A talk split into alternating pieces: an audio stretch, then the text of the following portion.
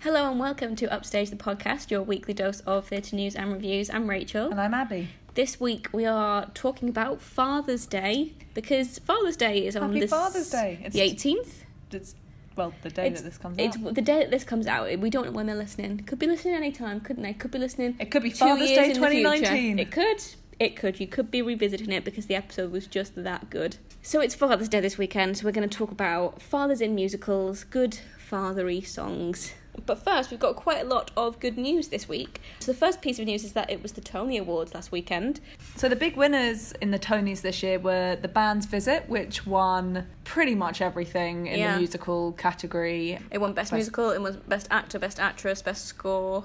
Yeah, the only thing it didn't win was oh, SpongeBob won like lighting or sa- no sound design, something like that. One of the lesser ones. Yeah. But apart from that, Mean Girls got nothing. Mean Girls won nothing, Frozen won nothing. Nothing. So yeah, Band's Visit really swept that one. Really in terms of revivals, Once on This Island won Hooray. a lot. So it won Best Musical Revival, which I was really pleased about. I was very happy. and also the goat from Once on This Island won the red carpet Yes. by a yes by a mile. by a long shot. So yeah, I'm I was really pleased with that. It was everyone was saying that it was the big surprise of the evening, but I I've heard so much. Obviously, we don't live in New York, we haven't seen these shows, but Yeah. I had heard so much about how great that production was, and Yeah. not so much about Carousel and My Fair Lady. Like I'm sure I they're both very enjoyable, but I think the Once on This Island was really reimagined and creatively Yes. done, and and it's nice to see that. Congratulations to Michael Arden. Yeah, but Lindsay Mendez did win for Carousel featured actress, which I was pleased just because I like her. I like her Again, too. obviously, haven't actually seen Carousel with her in it. Listen to the cast recording, and she can sing. Of course, But she, we she knew that. can. Yeah. And in terms of plays, no real surprises. Harry Potter won a lot. Angels in America did well. So pretty much exactly Exactly as we as, expected. as you'd expect. Um, I didn't expect the band's visit to do as well as it did. Yeah, I did expect it to get best new musical because I thought people would vote for it specifically because it wasn't a big franchise. Yes. Yeah. But the cast, I thought there might have been some cast things going to other people. I thought SpongeBob might get some acting things. Yep. And I, with everyone else, thought that Tina Fey would probably get best book. Mhm. But she did not. But no, they really. you know, we have as many Tony Awards as Tina Fey. we sure do. Mhm. Annoyingly, though, the Tony Awards aren't actually broadcast anywhere in the UK, and the past couple of years they've stopped letting us watch things on YouTube. Either, Really annoying. Which is really annoying. And I mean, if anyone from the Tony Awards people are listening, please let us watch the performances on YouTube. You like, you- you I can't fu- even watch a full speech. No, we can't watch speeches. We can't even watch the perform. We can't watch the performances. We can't watch any of it. It's really upsetting. I think what they should do is just fly us out next year to the actual That'll- to Radio City Music I'd, Hall. I would take that. I'd even just watch the rehearsal. It'll be inconvenient, but we'll do it. We'll make it work. hmm We'll make sacrifices. Hectic schedules, but you know, We're busy people. so busy. Mm. Mm. Some West End news is that Kinky Boots is going to be closing in January 2019. So that's Kinky Boots and Dreamgirls both closed in January. Yes, Very sad. shows. But exciting to see what will replace it. Kinky Boots is going to be going on a UK tour, which is nice. I'm glad that's happening. I think that people should get to see this show, even if they're not based in London, because you know it's set in Northampton. Yeah. It will be nice that It'd be nice in, if it did a lengthy run in Northampton. They, they should do that, really, They shouldn't they? should. They should do it in a like an old factory. They sort of should, immersive. Yes. Oh. Another UK tour that's coming up is We Will Rock You. So that's a, a bit of a weird one because I don't see like it doesn't seem to have had a kind of full schedule announced, but random dates are appearing here and there, which everyone is assuming is a tour. So that I think is starting in September. We Will Rock You was on at the West End for twelve years, closed in 2014, 2014, I something like that, Yeah. and then went on UK tour, Mm. and now so it's quite a quick. You know, second tour. yeah. Yeah. For like a not particularly like I don't think anybody's desperate for it. No, but there we are. It's happening. It's happening. A- another return to British theatre is Cate Blanchett, who is going to return to the London stage with her National Theatre debut in a new play by Martin Crimp. And the play is Crimp. called Crimp. The play is called When We Have Sufficiently Tortured Each Other: Twelve Variations on Samuel Richards' Pamela. Pamela.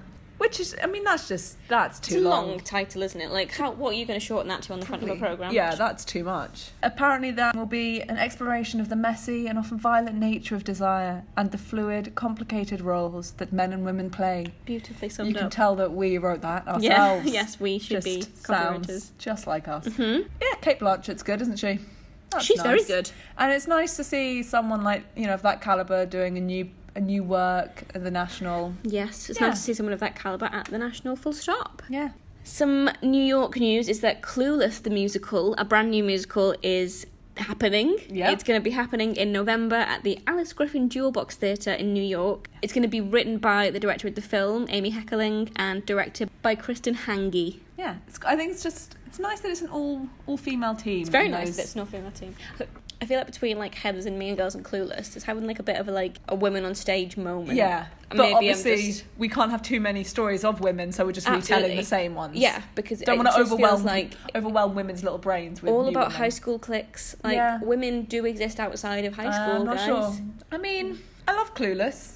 Great film. It's a great film. I'm not sure it Look, needs to I be a will. musical. Yeah, I wasn't sure Mean Girls needed to be a musical. I'm still not sure that Mean Girls needed to be a I mean, musical. you know what? Yeah. And our final bit of news this week is that there are going to be three semi stage performances of Guys and Dolls at the Royal Albert Hall this October. The cast hasn't been announced as of recording, so check our Twitter for information. These Mm-hmm. Royal Albert Hall um, kind of semi stage productions normally have very good casts. Very good cast. And Guys and Dolls is just a great show. Yeah, I think that'll be really good. So that's the news, and now we're going to move on to our musical fathers. Mm.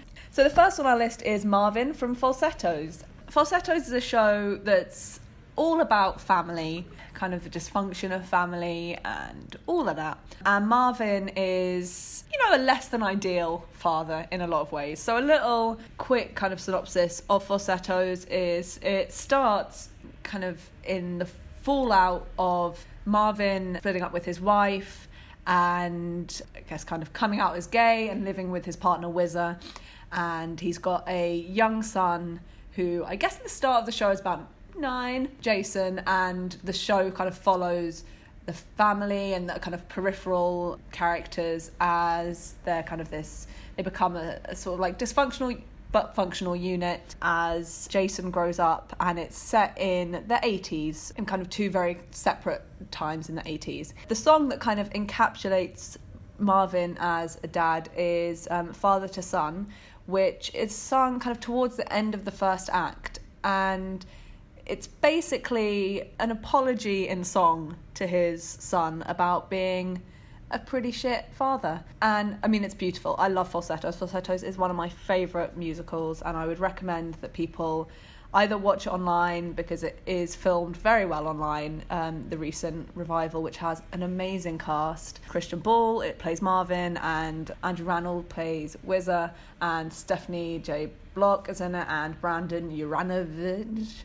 And the kid who plays Jason, whose name escapes me right now, is amazing. And yeah, this song is basically a turning point for Marvin. I mean, it, he doesn't become a, he definitely doesn't become a good guy after this, but he becomes a bit more aware of all his shortcomings and kind of apologizes for how his mistakes and choices have affected Jason. And I think it's, you know, I think their relationship is a really kind of nice a nice depiction of how parents are flawed as well, but you know, the relationship, uh, even a troubled relationship, could be really meaningful and, and deep, and that, you know, parent, parents are people and parents are going to make mistakes, but that doesn't make their love any less real and any less deep. The first musical dad, musical father that I would like to talk about is Dan from Next to Normal. Next to Normal is also a very sort of family, dysfunctional family show. I'm going to have to spoil it, aren't I? I'm going to have to say what happens.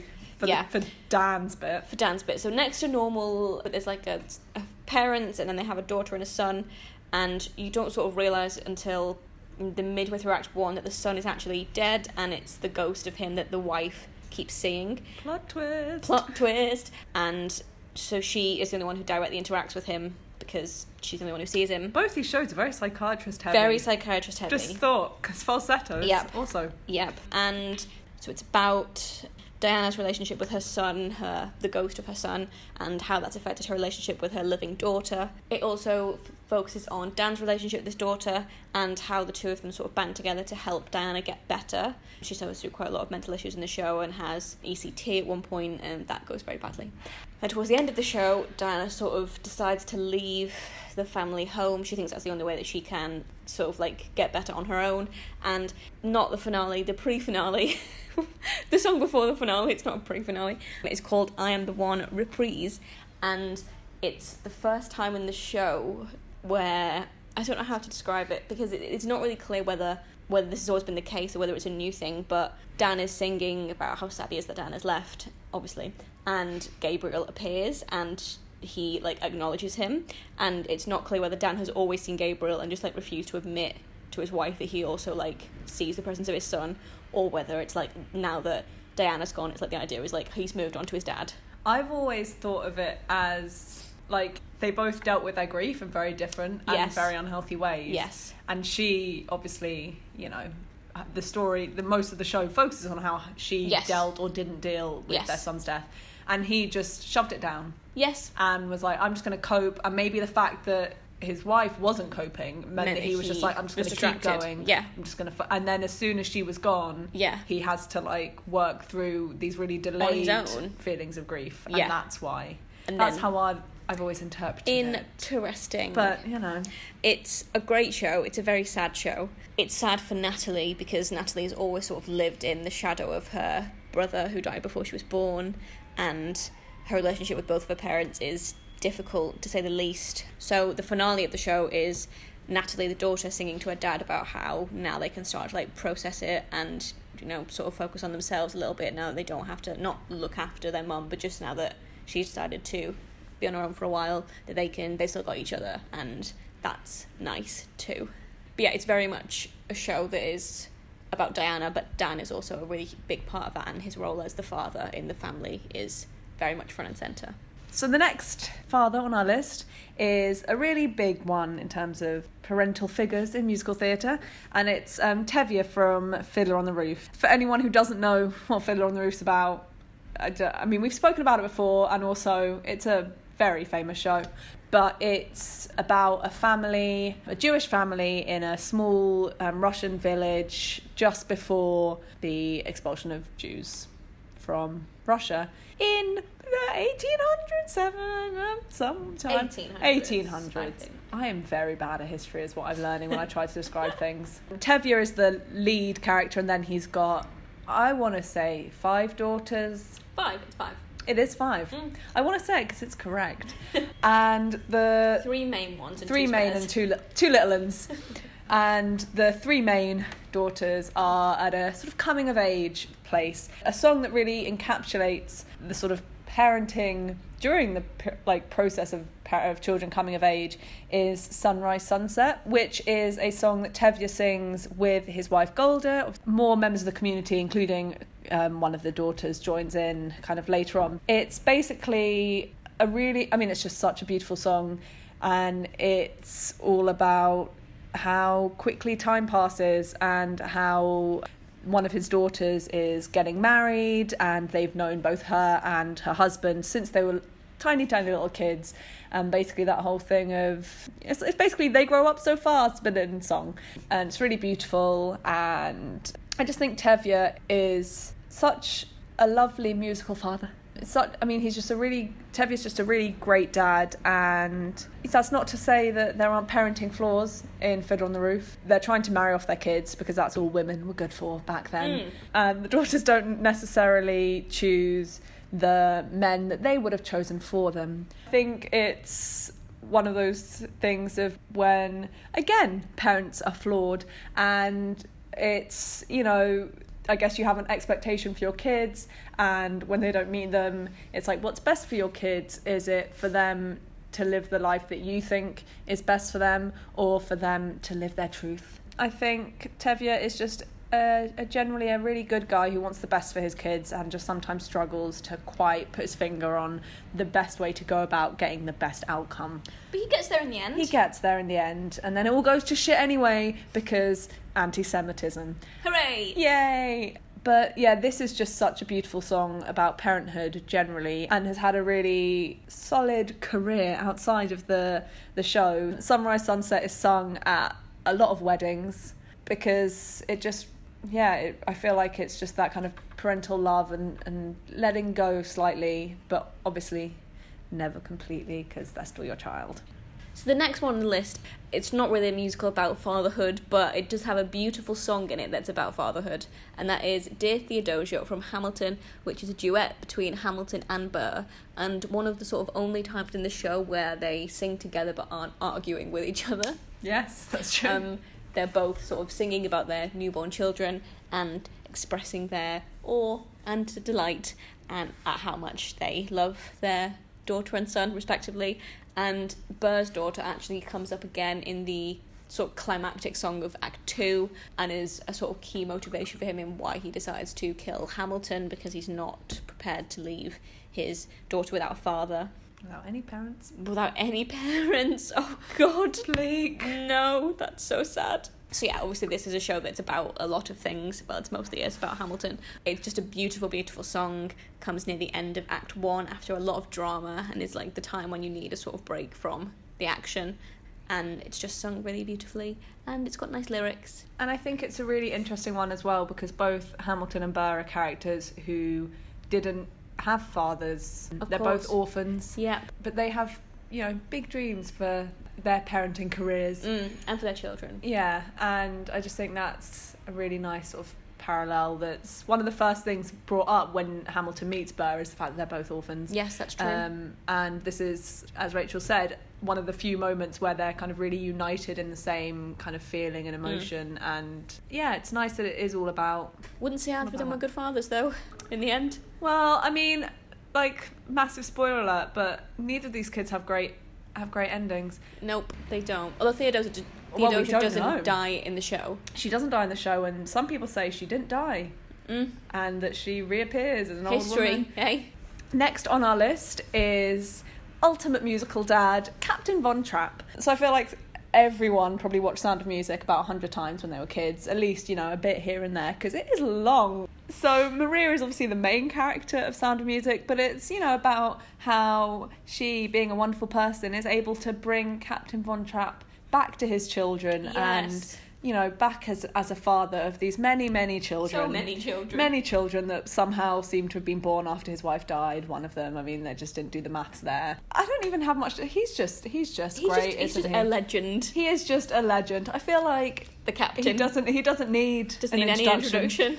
He doesn't, you know. Obviously, they're a family band by a family band, probably Very family singing, group. I feel like band's the wrong. I'm picturing They're Jonas a Brothers. ukulele. Yeah, Um, no, they're But- just like a. a little singing group They're by just the the end as a family. family, aren't they? And you know, it's beautiful because music reconnects him to Brings his them all family. together. In particular, the song Edelweiss, which is just such a beautiful song.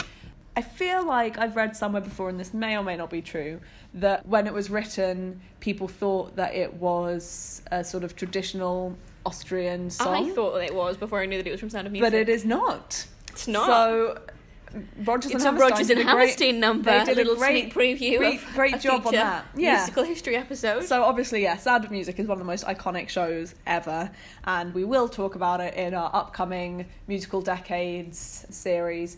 I just you can't do an episode of musical dads and not not mention the cap, talk about the El cap. Capitan. El Capitan. I am the captain. No. That would be a very Nice. different. yeah, it would. You just Brit whips out a guitar. and seven children flood onto Yeah. the ship. Yeah.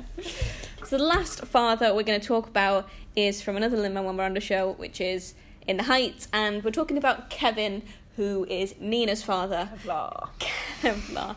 And sings a song in the show called Inutil, which means useless in Spanish, which is about how his father, he feels his father sort of failed him and he doesn't want to fail his daughter, so will do anything that it takes to provide for her and make sure that she has the best life possible. Again, sort of in a similar way to Tevye, this is the question of should he be deciding things for his daughter when she's 19? She's at Yeah. college, so she's 18, Yeah. 19, and whether she should be allowed to make her own decisions and whether he's just being too protective. There's another great song called Enough, which is sung by his wife about the sort of family dynamic between Kevin and Camila and their daughter. And I think he's very he's very well meaning. You know, he does do a lot for her. Yeah. And he just doesn't always go about it in the correct way. And I think he's got a weight of his father is like weighing Always on on him, yeah. So he's he's very he very much wants to not do what his dad did, but is Yeah. like is kind of on the verge of repeating the same patterns of that kind of By pressure. trying to avoid it so desperately. Yeah, exactly. And It's a really interesting dynamic between them, and it's very Yeah. realistic as well. Yeah, and there's obviously the dynamic in it. The whole of In the Heights is about sort of immigrant communities, but it's that thing of you know, it's that classic American story of Kevin kind of made this really brave decision to Mm. go and make a better life For his family. for his family and for his children, his daughter, and now it's that thing of like letting her make the decisions herself, but you know, still making sure that she doesn't make any. I don't want to say any mistakes. I don't want to make any judgments on Nina. No, of course not. I love Nina, but you know, to make sure that she reaches Just the as well, as well as you possibly can Yeah, in her life. he's a good guy. He He's a good egg. He just is occasionally a little bit overbearing. Yeah, But you know, good dads are sometimes. Yeah. So that's it. That's our little roundup of the best fathers in musicals. Hope you enjoyed. We will probably will we do a playlist? Let's of, do a playlist. We'll do a little playlist of these songs, and if we can think of any more sort of family orientated. let us know your favourite musical dance. Let us know your favourite musical dads and songs Day? by We- musical dads. We miss Mother's Day, unfortunately. Mother's Day. next year. Next year, you wait. We'll have a great mums. bull bulletin. So it's been a very exciting week for Mr. Ball. Um, he won two, not one but two classic Brit Awards with his partner and pal Alfie Boe, and they won Group of the Year. Mm. I'm not sure if a duo is a group, but It's a duo, isn't it? It's not sure a they're groups on X Factor, so that's probably True. how the True. classic Brit Awards. Sure, um, that's where they take their inspiration from. Um, and also the Classic FM Album of the Year. Oh, I'm so glad for them. Bless them. Any other business? I will say, because this is the final time I will ever get to say this, but I watched the new Sense8 in the last ever Sense8. Was it good? And I think it was tricky because, so for those of you who don't know, Sense8 is a Netflix show. It had two seasons, and then they're basically like, this shit's too expensive.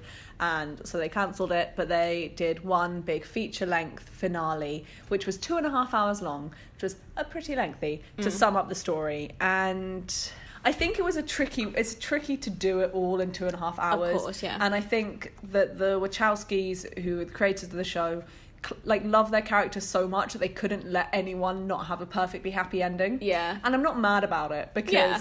I didn't want anyone to have a not happy No, of ending. course. But also like it was a you know it's a little bit kind of fan servy in that sense. Yeah. But also like no one's gonna watch a two and a half hour Sense8 finale who's not like they didn't Sense8 has a very niche Fan base. I think fan base. Yes. But I will say that you can now watch the whole Sense8 story on Netflix. So go do that if you haven't already because there are just some real gems and the characters I just like it's such a diverse cast but not in a like tokenistic way just Yeah. like genuinely Just genuinely diverse, yeah. all diverse and there's just moments where it's you know the women are just so pow- like i mean it's i mean it's one of those things it's like a trope of like strong female characters and you're like blah they fucking blah like Yeah. women are strong get over it Yeah. but these characters are the female characters are all so unique and have real strength in very different ways and all the characters have something to give that's you know kind of really special and different and it's kind of sci-fi and it's you know a little bit scary very action heavy at least one orgy per season because course, yes. you can't not an insanely attractive cast Hmm. like some of the most attractive people on tv Yeah. on that were on that show Yep. but it's just yeah it's just a really great show about these eight people who have kind of a hive mind and then these people are hunting them and all it all goes very badly Very badly. and things get complicated but Definitely everyone's watch it. beautiful it's very enjoyable Mm. and now it's over but I'm excited that the staircase is on Netflix. I've I've never watched it all the way through because it scares me a bit. But I'm gonna Yeah. power through because it's on Netflix now. I've got no Yeah, excuse. And there's new episodes and I love true crime. Speaking of new stuff on Netflix, the new Queer Eye is out now. I, I, I am very busy the next couple of weeks, but I will definitely squeeze them in as and when I can. And maybe it's good that I'm really busy. You've got to pace yourself because. Otherwise I will. Yeah, if I had the weekend free, I would watch them all. Of course you would. That's it. Yeah. That's it for this week. Thank you for listening as always. Next week is our Michael Ball episode. Yes. Get excited. I know we are. So and excited. do so much research into his career and life. Um, but yeah, thank you for listening. See you next week. Bye. Bye.